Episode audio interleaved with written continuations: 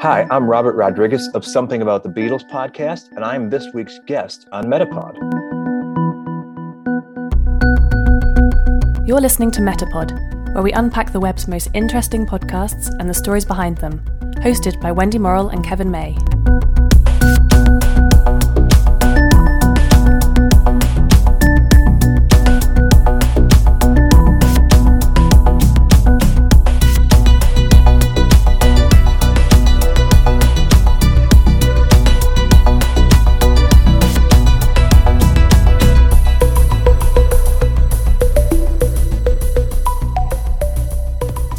Hi, everyone. Welcome to another episode of Metapod. I'm Wendy Morrill. And yes, hi. Hello there. I'm Kevin May. Remember how we marveled at the number of episodes of Smart Enough to Know Better that Dan Beeston and Greg Waugh had managed to produce? Yeah, well, that's actually up to 186 now, which is pretty great going, really. Hmm, and that was on the broad subject of science, with so many elements to pick and choose from, in a way. Now, I know where this is going, as our guest this week is Robert Rodriguez, who has, just checking my notes here, created a podcast of 232 episodes and counting. Yes, that's 232 episodes on a single subject the Beatles. Now, that's right. So, something about the Beatles is everything you wanted to know about the 60s pop and rock phenomenon, and probably heaps more that you didn't realize that you needed to know. We spoke with Robert in March this year for Metapod, not long after Peter Jackson's Get Back was released, as you'll hear in our interview. Okay, let's start the tape.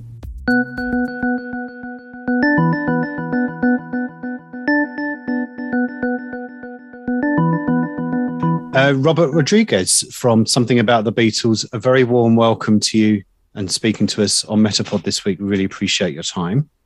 Thank you so much. It's great to be asked, and uh, it was lovely meeting you guys. And I uh, can't wait to uh, to get going with this. Uh, okay, let's let's do some kind of softball questions first, just to kind of warm you up and get a sense of who you are before we kind of dive into more Beatles stuff. But hmm. you know, the podcast, as I just said, is called Something About the Beatles, but as fairly succinctly as a super fan can do, what is it about the Beatles that drives you to have created a 220 plus episode podcast? To go that deep on a subject that seemingly, if you're not a fan, you would think, well, what is there left to talk about? I discovered a long time ago plenty because either new things surface, like the Peter Jackson Get Back doc, or you're really just finding angles or people that haven't been spoken to before, haven't written books, haven't really gotten their stories out there.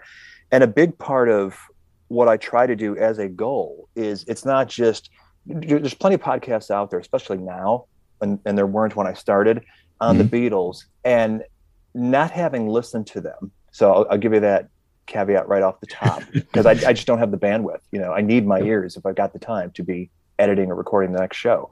So I don't really have that kind of time. I, I do have the impressions from what I see and what I hear from other people that a lot of them are sort of opinion driven shows or you know focusing on a, a, single album or a single project.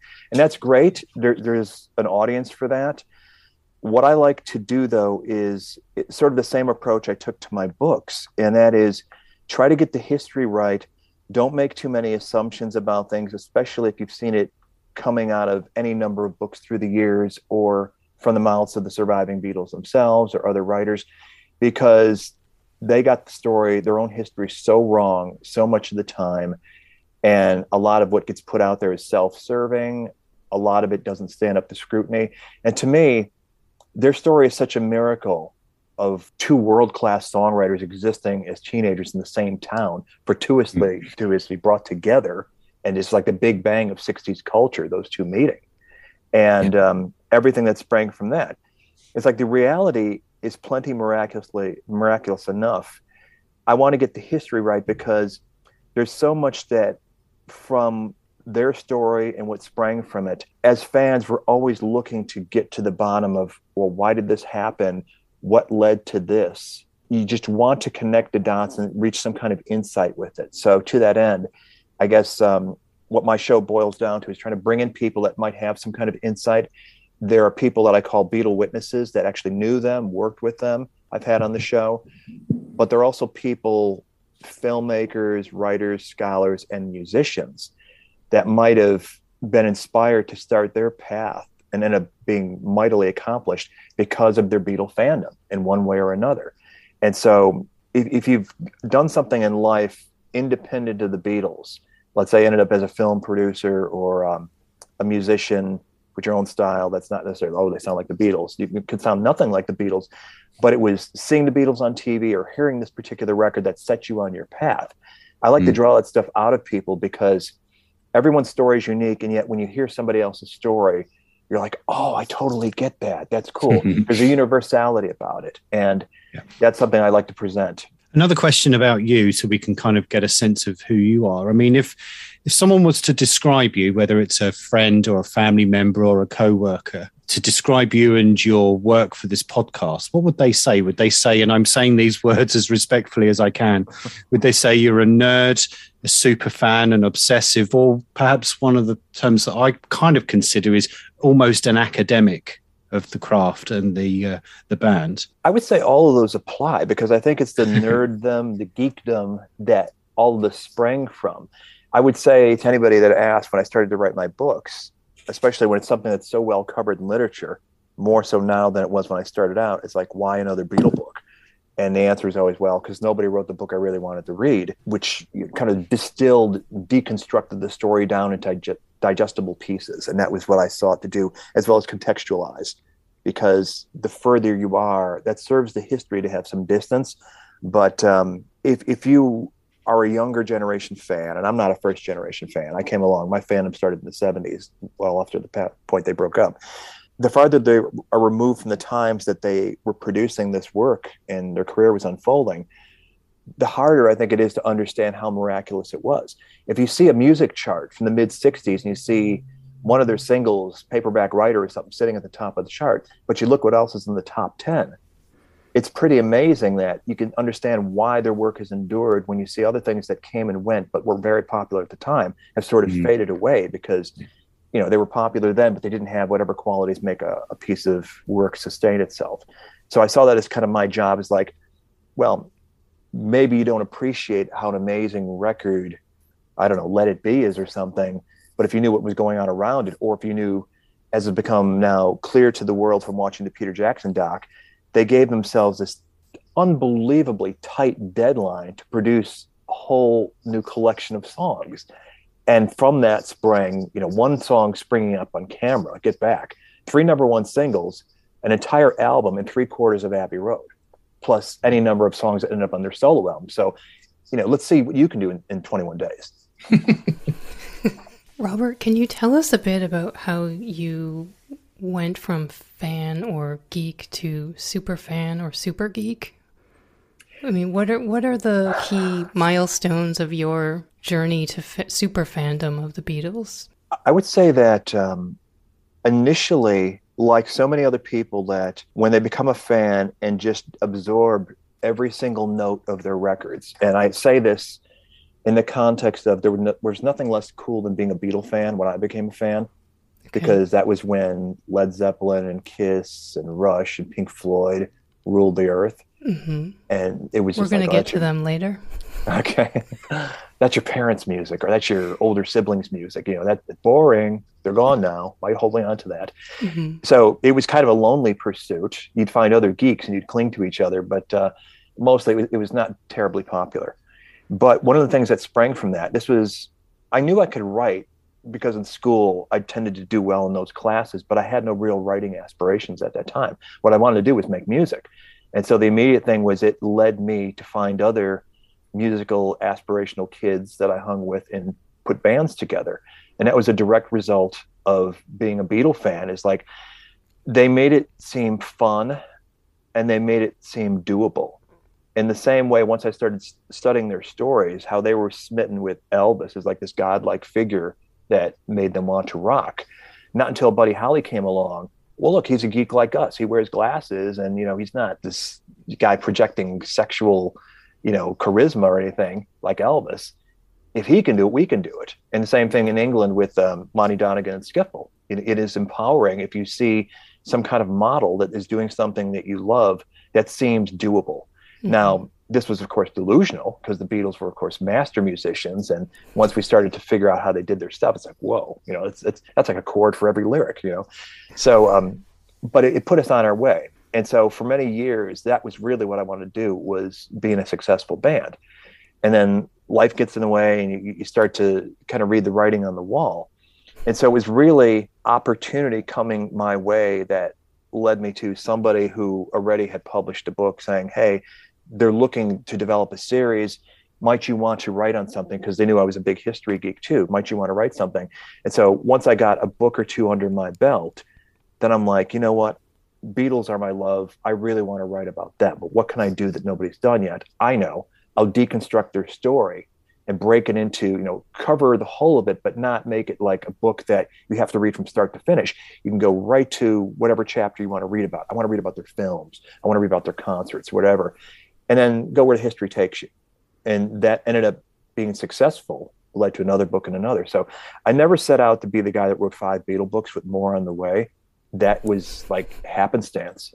But I wouldn't do it if I didn't feel there was something legit to talk about that's a fresh angle on something. And the book that got all the attention when I wrote it now 10 years ago was the Revolver book because I saw that as like the pivot point in their history in a way that was bigger than Pepper and didn't get recognized. That was where they made the mental switch at least to start using the studio as a tool. They were still going on tour. They went on tour the very week that album dropped and ignored it like it didn't exist. You know, which is like, you know, who does that? A band putting out a new record. But uh, anyway, it was the becoming a writer and recognizing having now worked for a traditional publisher from both sides. They give a very small window to promoting a book, and then they move on to the next thing in the pipeline. Mm-hmm. And the thought occurred to me, well, how can I keep the promotion and awareness of my product out there because I think what I did is worthwhile and more people should discover it. So I started public speaking. And if you knew me back then, you're like, you know, you're antisocial. Why would you want to stand in front of 100 people and talk? You know, you hate people. And it's like, sounds like Kevin. It's not about me. it's about the Beatles. And people are here because they love the Beatles, not because they love me. Once you figure that out, it's like, okay, I can do this. I can be the hand puppet. And um, that led to podcasting as a way that writing a book can take you easily over a year if you just focus on a single subject. But a podcast, you can turn around much quicker, get more immediate feedback, and you can drop in sound clips, you know, things I've been amassing for years and that sort of thing. I'd never heard a podcast before I started producing something about the Beatles. I'd never listened to one before. But I had a friend who worked in radio, who had a studio in his house, who knew how that whole thing worked. They said, just show up, just talk. You know, we'll you know keep it on a, a, a tightly focused subject. Don't just you know spin your wheels for an hour, and uh, we can do something with this. And so it was a surprise to me. I knew I had a little bit of a following from the books, but I didn't expect so quickly for the podcast to take off and build an audience. And it did. It's like once you get on that treadmill, it's like, well, got to keep going now. People are expecting it and offering suggestions, and it, there's there's plenty of things. Who knew there were so many things to talk about? I have several follow up questions for you, but I mean, did you ever have a fan club of a more traditional sort before the podcast? Like people who followed me before the podcast? Yeah, like a newsletter. I had a um, Facebook page. Okay. And what I did was I, I, in fact, if you go to Facebook, it's called Fab4 FAQ uh, 2.0 which was named after the, the, the first book I did on my own. The first one was a, a co-write, and then um, I did a, a, second book on my own and just kept going. But uh, I tried to figure out what's a way I could keep content coming that will keep people interested, maybe in checking out my book. And so I just figured on the format of an on this day in Beatle history, mm-hmm. you know, do some kind of post, and then I expanded to rock history because come to find out not every day on the calendar the Beatles do something worthwhile. And what? so I figured, yeah, I know, right? But um, since I'm all about context, it, it, made sense for me because then I can, if I focus up to 1980, which is the year John died, and when um, that second book is the cutoff, at least I can present what was going on in the world that all four of them operated on. So, mm-hmm. you know, mm-hmm. Dire Straits comes out with their album this, this day, and uh, Wings mm-hmm. is on the chart too it made sense to me. It's like, oh, people can connect the dots and say, this is the environment that they're operating in. So it was sort of an extension through the posts of what I was doing in my books anyway. So this was before the podcast. I did this in 2010. I didn't start the podcast till late 2013. So no pre-internet fan club type activities. No, just whatever I did on Facebook because you know social media was still certainly new to me. Um, it, it's taken me longer to really start to figure out Twitter and Instagram and YouTube. So more of that is coming, but that's relatively recent because it takes so much bandwidth just to produce the show hmm and it, to do them at the level at the quantity I like to do. So that was really in, in the public speaking because I was I hit like every library in the greater Chicago area, developed a series of programs, and they kept having me back to do different evenings of uh, Beatle presentations. As far part of your fandom, are you a collector? Good question. I know plenty of people that are to the extent that they, if it has the name Beatles on it or their image, they want it. You know, the toys, which are like bottomless and things like that, or the records. My God.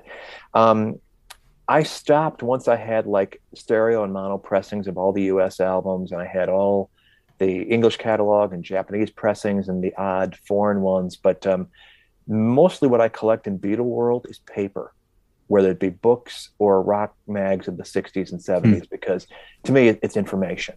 And it's Mhm. also for writing my books. People always ask me, Did you interview Ringo? Did you interview Paul for your book? And it's like, No. And I had no interest in it because they're not going to give me anything valuable. It's more about bragging rights, really. But they're such pros at their PR. You know, they're not going to answer anything meaningful and they are going to give you the well rehearsed take they've been telling for years on anything. Well, what about Blackbird Paul? And, you know, he'll trot it out word for word. And that's not valuable to me.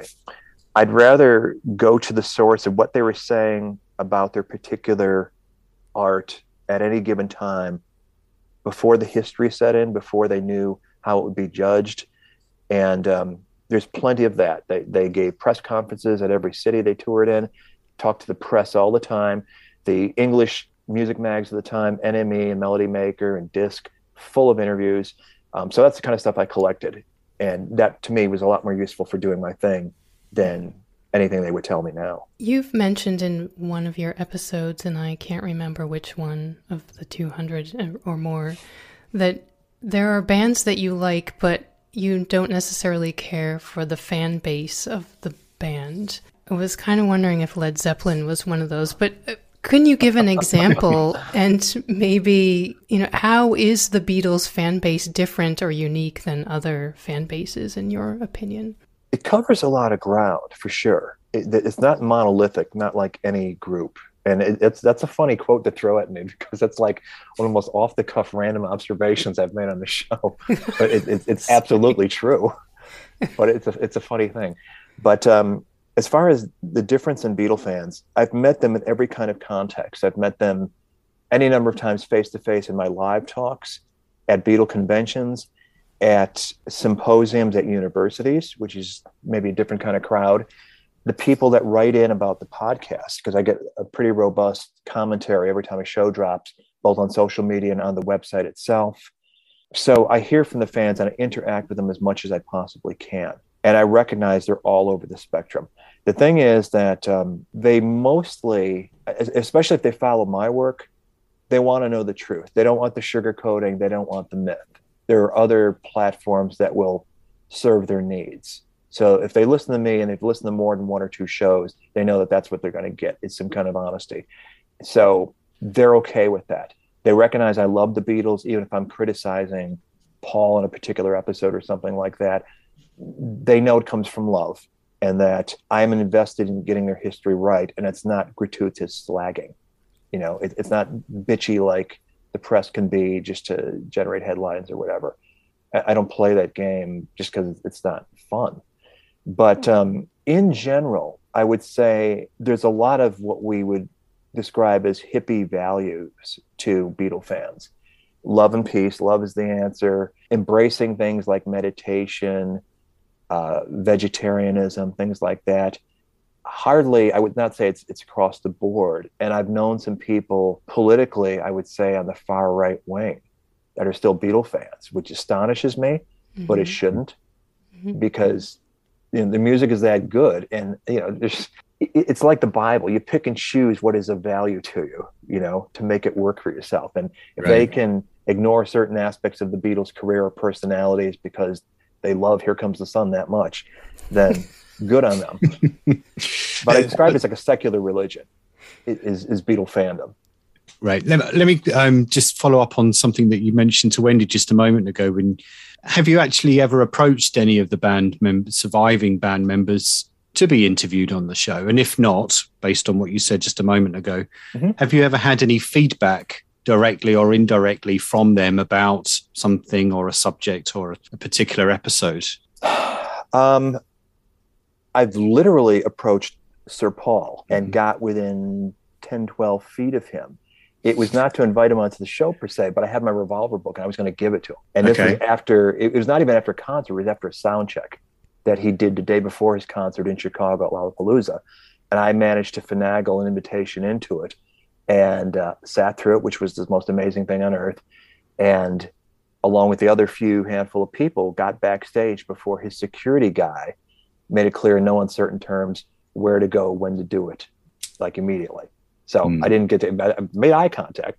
Um, I've made eye contact with Yoko before, but um, part of the, the, the, purpose of the show is you want to get the, the, history right, and you don't want to go for the big name just for the sake of it. If yeah. Ringo said, "I'd love to come on your show," I'm not going to say no to him, but I know what it's going to be about. It's going to be about whatever his new project is, whatever his new album is, whatever he wants to talk about that, mm-hmm. and I'm fine with that but there'd be part of me that's like, you know, can we can we talk about something cooler right now? But uh, I know that that's not going to happen. They're they're not going to answer any question either because they don't remember or they're not necessarily interested in that moment. They're interested in whatever they're promoting at that moment. So yeah. as far as feedback goes, as far up the food chain as I've gone might be Paul's brother, Mike McCartney, known as mm hmm who's been on the show. And I have to think from some of the guests I've had on the show that Apple as a Beatles entity must surely be aware of it because I'm not the invisible man. I'm out there. Yeah. When there, has been like, for instance, when it was the 50th of Revolver, I was interviewed in Esquire magazine about it, and the show had already been, you know, well underway at that point. Peter Jackson now, I'm on his radar. He came on the show. That got a bunch of press. And so I have to figure that they are aware that this entity is out there produced by a guy with the same name as a film director and maybe they think it is the film director and they leave me alone. I don't know. When I was trying to find you on LinkedIn earlier today, I got the director before I got you. I do apologize. But now he you're didn't... on Metapod, so yeah. there's no yeah. confusion. Indeed, yes, yes, indeed. Turbo.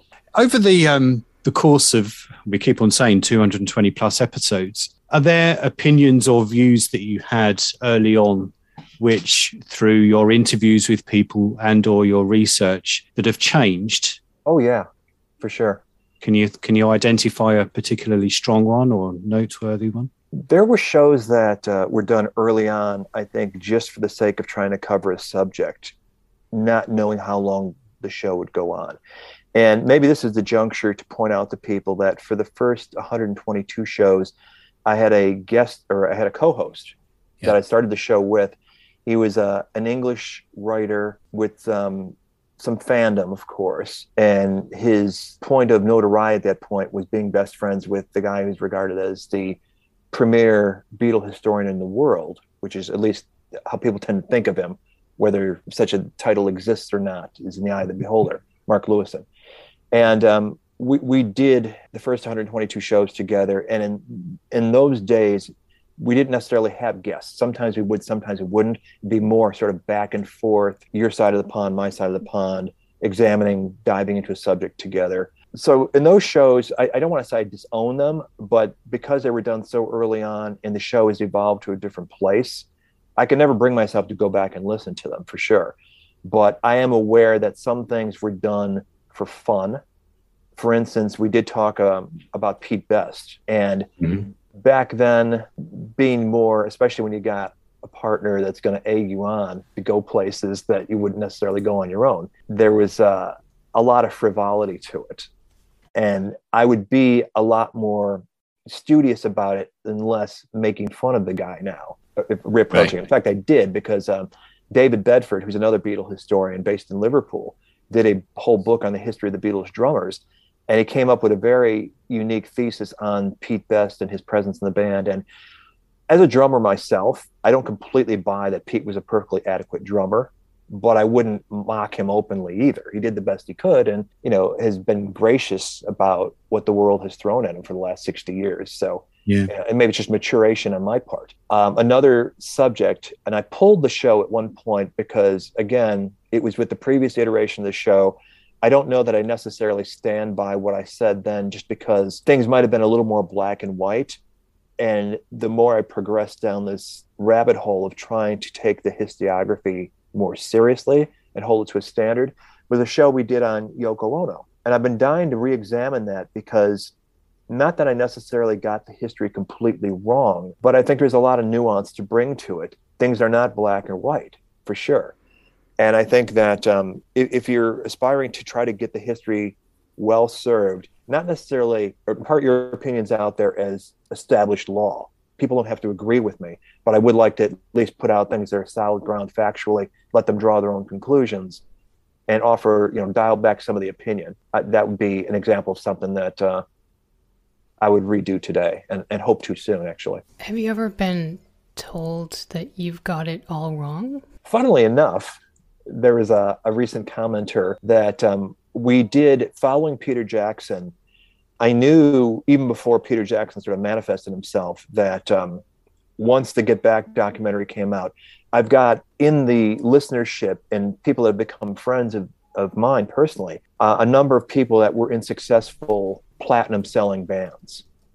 And I knew they were all Beatle freaks because they came to me, said how much they loved the show. And um, some of them had been on the show before. And I, I want to convene a panel on people that, you know what, you've lived this life. You've been a successful rock musician, putting out album after album, going on tour. You know, it, you've you've lived a latter day version of what the Beatles went through on some level. Not to equate them on any level, but certainly more than me and ninety percent of the listeners out there. So I'd like you to come on the show and give me your insights. What did you pick up on watching the eight hours of Get Back doc? And it was it was a wonderful three three one hour episodes of that. But anyway, somebody wrote and goes, "You guys, in my opinion, don't know anything about the Beatles." okay, duly noted. I, I think that move, we can move. I think we can move quite nicely on now to the Get Back film. And we'll start off by asking you if you worked for uh, RobertEbert.com, which is the, the, the famous film critics. Now, he's now passed away, but his his kind of legacy lives on with a film reviewing site. What would you give Get Back out of 10 if you were a reviewer for that website and why? I think I would give it a 10 as filmmaking, as film craft, Mhm. because certainly it's, it suits my demographic as a hardcore Beatle fan. If I were to judge it for the casual fan, I would have to probably dial that back to maybe six or seven, just because I think unless you're as interested in seeing and understanding all there is a, about the Beatles, it may be way too much for you.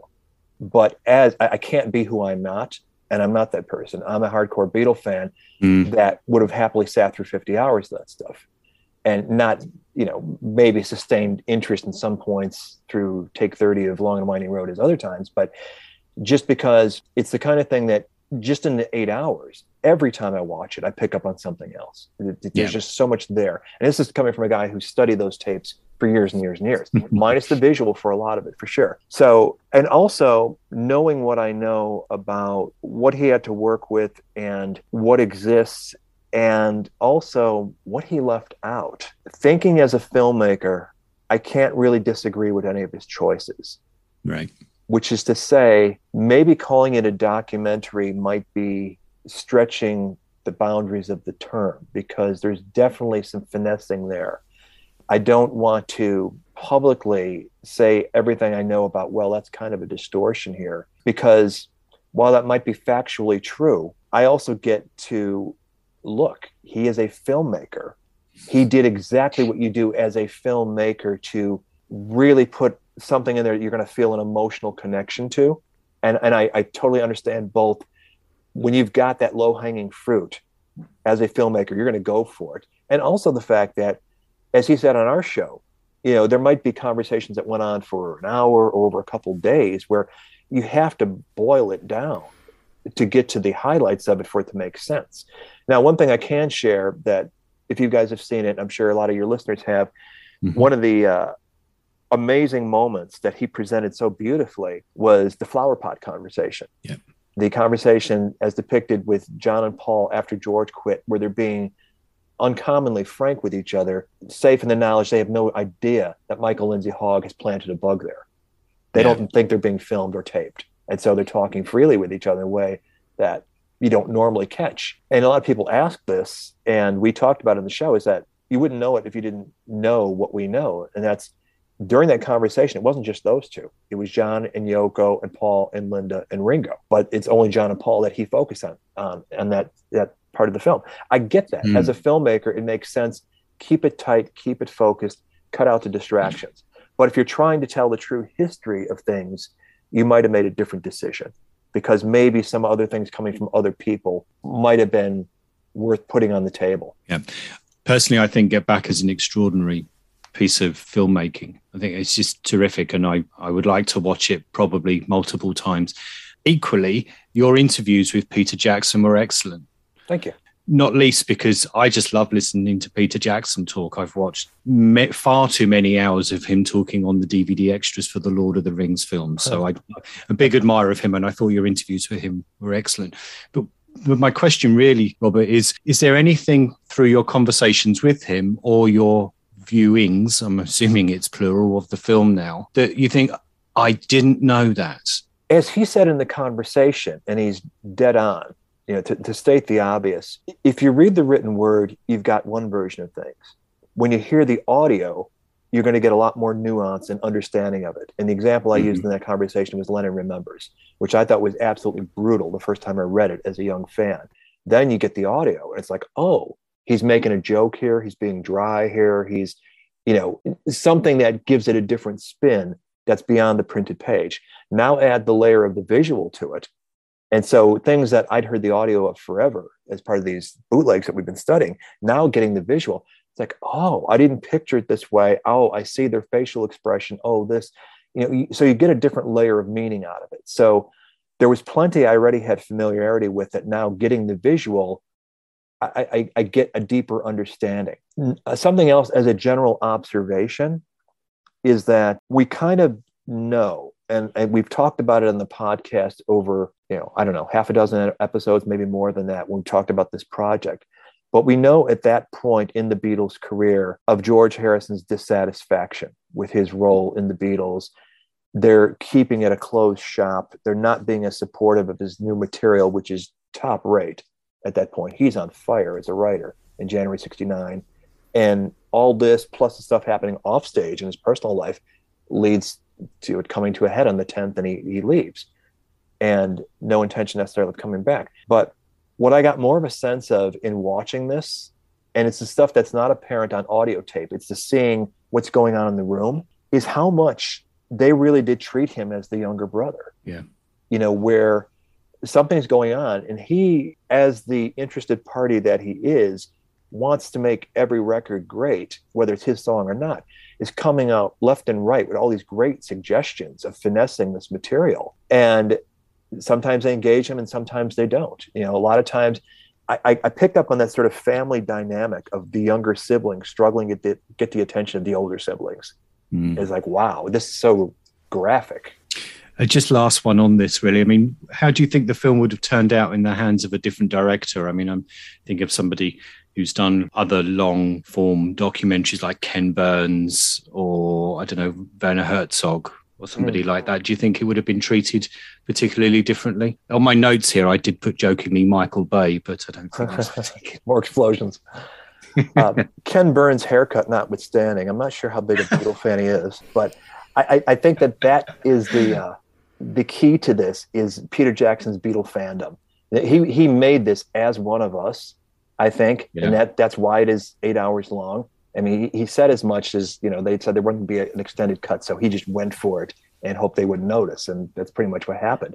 And that's so, kind of the same as he did with Lord of the Rings, yeah. the six films that he made for those because mm-hmm. he was a fan and he just wanted to dissect the work. Sorry, I interrupted you. No, not at all. But that that that that's exactly it's making the point is that I think he wants somebody who is a passionate fan of the subject to, to get their hands on this. And so I don't know about those other directors. Yes, they are great craftsmen and storytellers, and certainly I, I had said on the show well before we knew how this was going to turn out back when I think our understanding was it was going to be a two hour or so theatrical film, as I said, in a perfect world, a Ken Burns week long, day by day chronological telling, going through the material that way would be ideal because you wouldn't have to necessarily cut too many corners and you can get a great context of how the story is unfolding in the Beatles' own heads because it certainly evolved from where they were on January 2nd to where they ended up yeah. and just how things changed along the way. So that would have been ideal.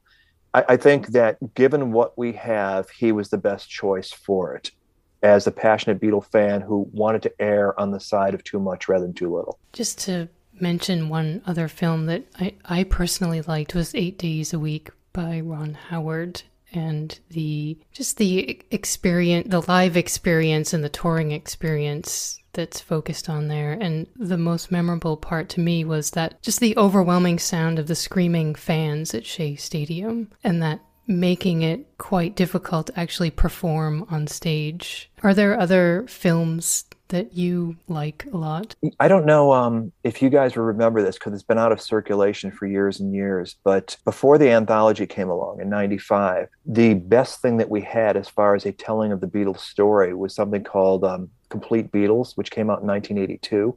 It was narrated by Malcolm McDowell. And because it wasn't the Beatles attempting to craft their own narrative, this was like an outside filmmaker making it.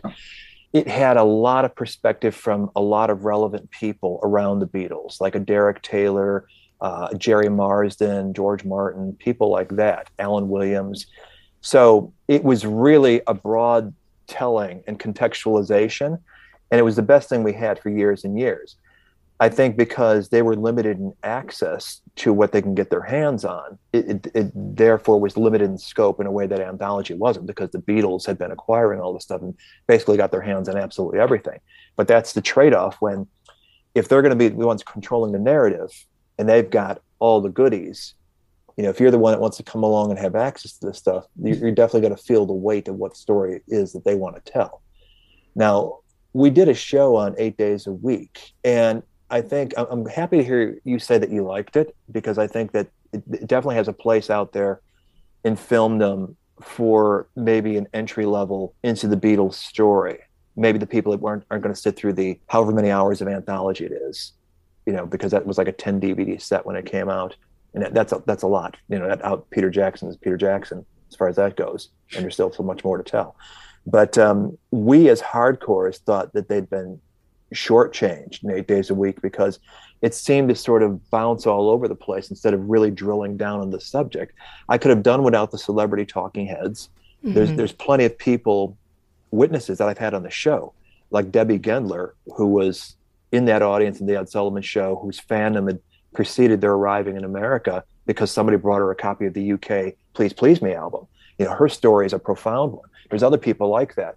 So that's the thing that gives me hope, you know, as far as uh, going forward with both the podcast and whatever I end up doing, is that I think there's plenty of stories that haven't gotten the attention, that haven't been uh, watered down, because that's the thing about Apple and the Beatles projects is instead of going archival in a way that the hardcore fans would like, they seem to want to swing for the fences with everything they put out there, like a Beatles one CD which just the singles, the number one hit singles, instead of something going into the album tracks that are far more representative of their career, you know, to, to really give justice to their story.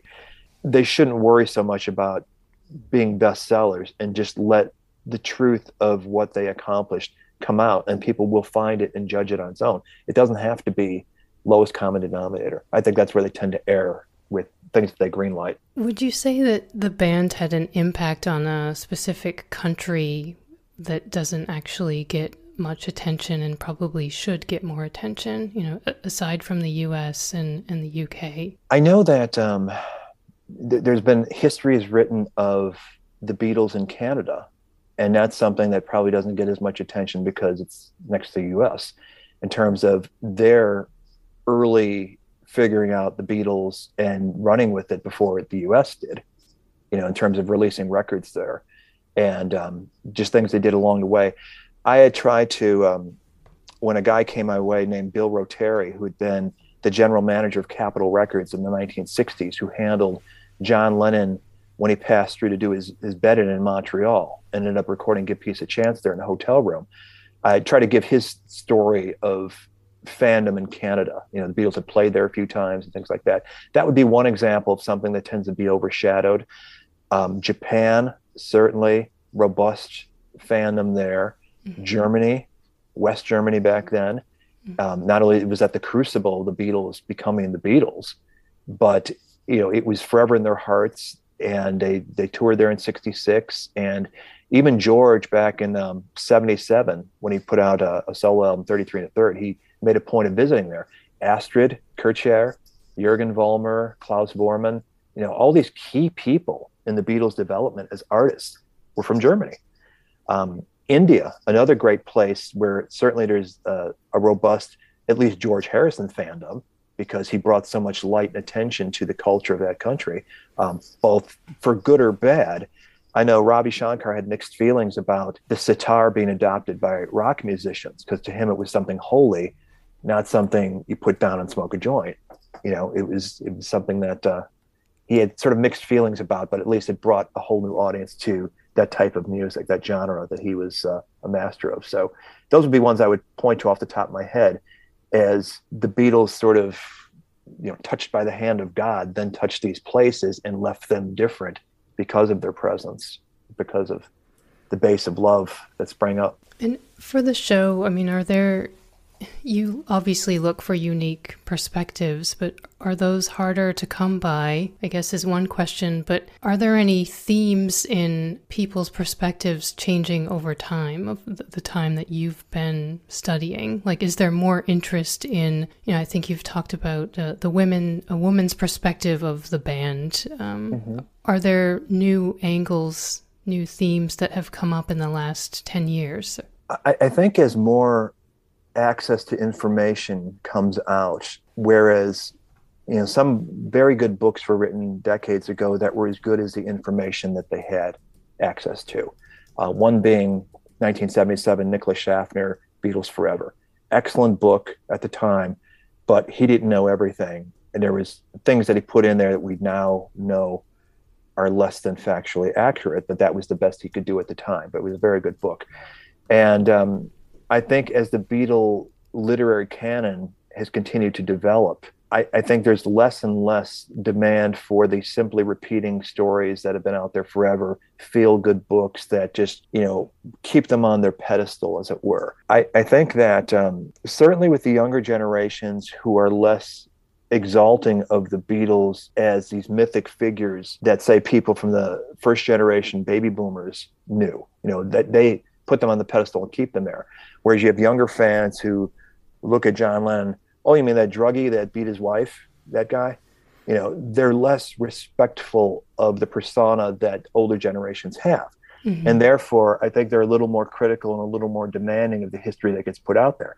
If it keeps him, just to use him as the example, on his pedestal, I think they're going to tune it out because the last thing they want is more PR. And I find it curious that there were two books coming out that promised to sort of strip away some of that myth last year.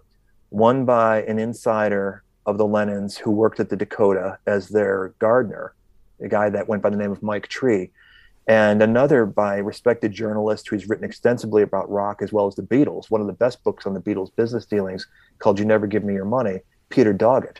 Both of them had books that were due out last year. Both books got spiked by threat of lawsuits from the Lennon lawyers. So that to me speaks of a desperate desire, maybe not as legacy time. We don't know how many years Yoko has left as she's ailing to really control the narrative after she departs. And to me, they're making a mistake. I think that people are going to see through that and tune it out. And the pedestal you're trying to keep him on, it's going to fall away because the generations coming behind aren't interested in your previous generation's myths. They want, to coin a phrase, give me some truth. I think in what I've seen through the years I've been doing the show and the years of being immersed in this world, there's a bigger demand for taking the spin off of things. It's like we can handle it. You know, we know George Harrison was a flawed human being for as high as his holy aspirations were, you know, was a womanizer, you know, went through his bad periods of drug use and this stuff. None of them are saints, but given what they accomplished, being human like the rest of us, it's still pretty miraculous. So d- d- nobody's looking to to crucify them at this point for being human beings. To me, putting the humanizing stuff out there enhances their legacy, if anything. They did all this while having these issues they were dealing with. You, you, you might look down on us, or, or, more particularly me, for asking this question, but it's something that I've heard debates on by whether they're fans or uh, casual fans. And it's who would you say had the biggest influence on the Beatles of these two? Is it Epstein or is it George Martin, would you say? Oh, I mean, that's nothing to look down on. It's different aspects because they weren't, if they just had to survive on their music, then certainly George Martin, and he was invaluable. One thing that I think should be picked up by people who have watched Get Back is because the project morphed halfway through it. Originally, it was going to be a live concert for TV, and therefore mm. he wasn't involved on the ground floor. He would pop in just to lend support and keep an eye on things, but uh, Glyn Johns was brought in because it was about a, a, concert for TV. They weren't making an album. That changed after George's walkout, and then they decided, well, we're not going to do a big concert. Let's just film ourselves making this album. And that's when George Martin kind of stepped up. So I think ultimately, it's not an accident that out of all the Beatle albums, Let It Be has always had sort of this this sort of taint on it. If any one of their albums does, because neither Fish nor Fowl, they abandon it Phil Spector came in and put all this orchestration on it, and it is so far removed from what the original intent was of being organic and live, all that stuff. And I, I think that the missing secret sauce there is George Martin being involved intimately from start to finish. You know, mm. absent that, it would have been a more solid album, un- unquestionably. So, with him handling the music and being the facilitator to whatever depth his role was, certainly higher at the beginning where he was showing them the ropes, certainly high point of collaboration with Pepper, after that, they're sort of seizing the reins and kind of, you know, marginalizing him as they're sort of developing their own autonomy. But then they bring him back for Abbey Road. So they intuited, they knew they needed him. For musical matters, indispensable. I don't think we'd be here having this discussion had they had any other typical producer of the day who would dictate the terms, tell them what's what. They wouldn't have had the career. They wouldn't have this co-explorer with them, pushing them to develop their art and broaden it beyond the parameters. But none of that would have happened absent of Brian Epstein, who. Well, oh, I'm had, glad you said that because I don't feel so silly asking the question now. Oh, not at all, not at all. I mean, it, it, it's it's silly in that um, why does it have to be zero sum? You know, why is it one or the other? And all this fifth Beatle. Who was right. the fifth Beatle? Was it Billy Preston? Was it you know whatever? um, they, they had sort of plateaued as a club act. They were the biggest band in Liverpool and big on the Hamburg circuit, but couldn't get arrested otherwise. Their aspirations which were in marked contrast to a lot of their peer groups who just wanted to make a living. You know, you didn't hear Gerry and the Pacemakers saying they want to be bigger than Elvis, or you know, the big three, we want to be the Goffin and King of England. You know, they the Beatles absolutely right out of the gate had these high aspirations for themselves.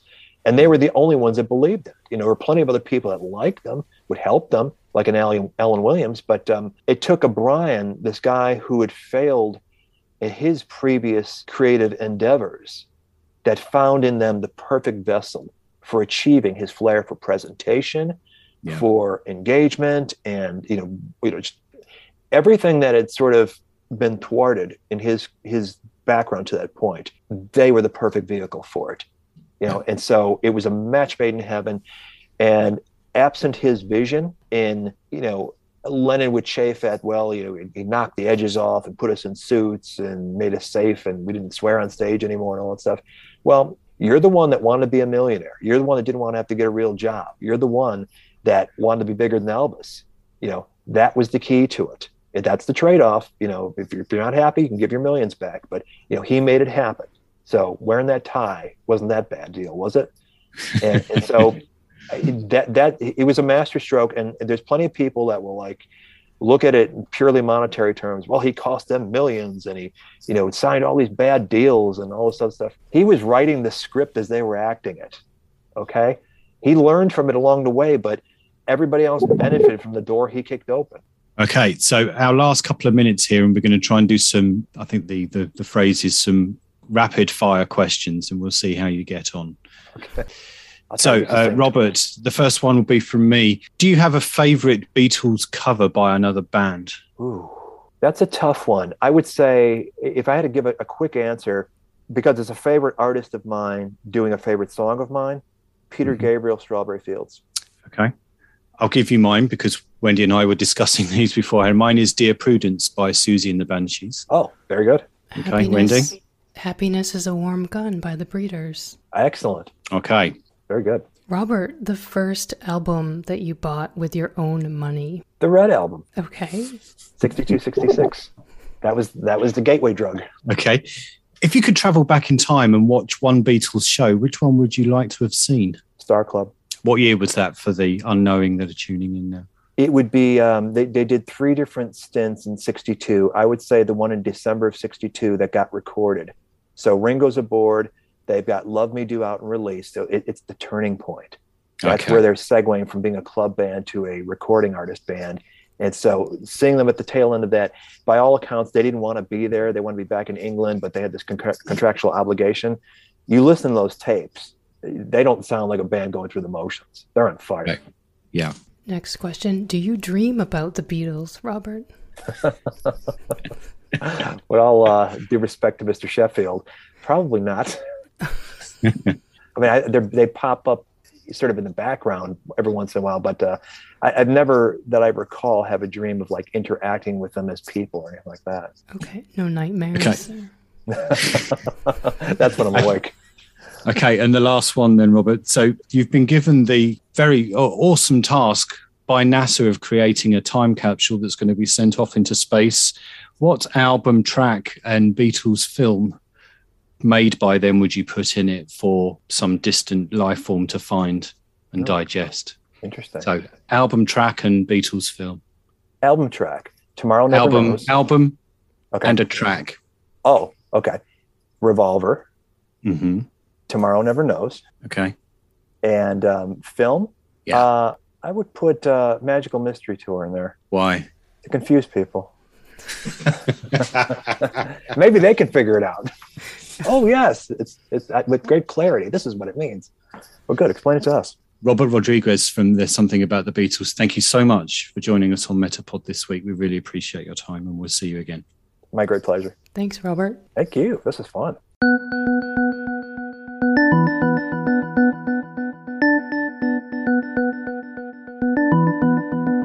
Our thanks to Robert Rodriguez there, purveyor of all knowledge regarding the Beatles.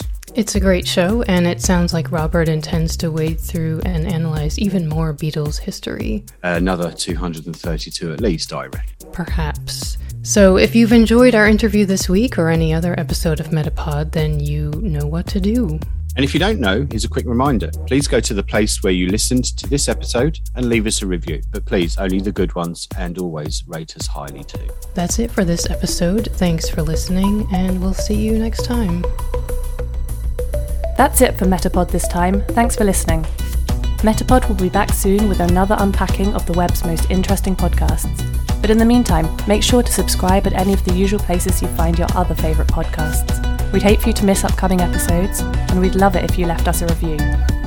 You can let us know what you think of this episode by going to metapodshow.com. We'll see you next time.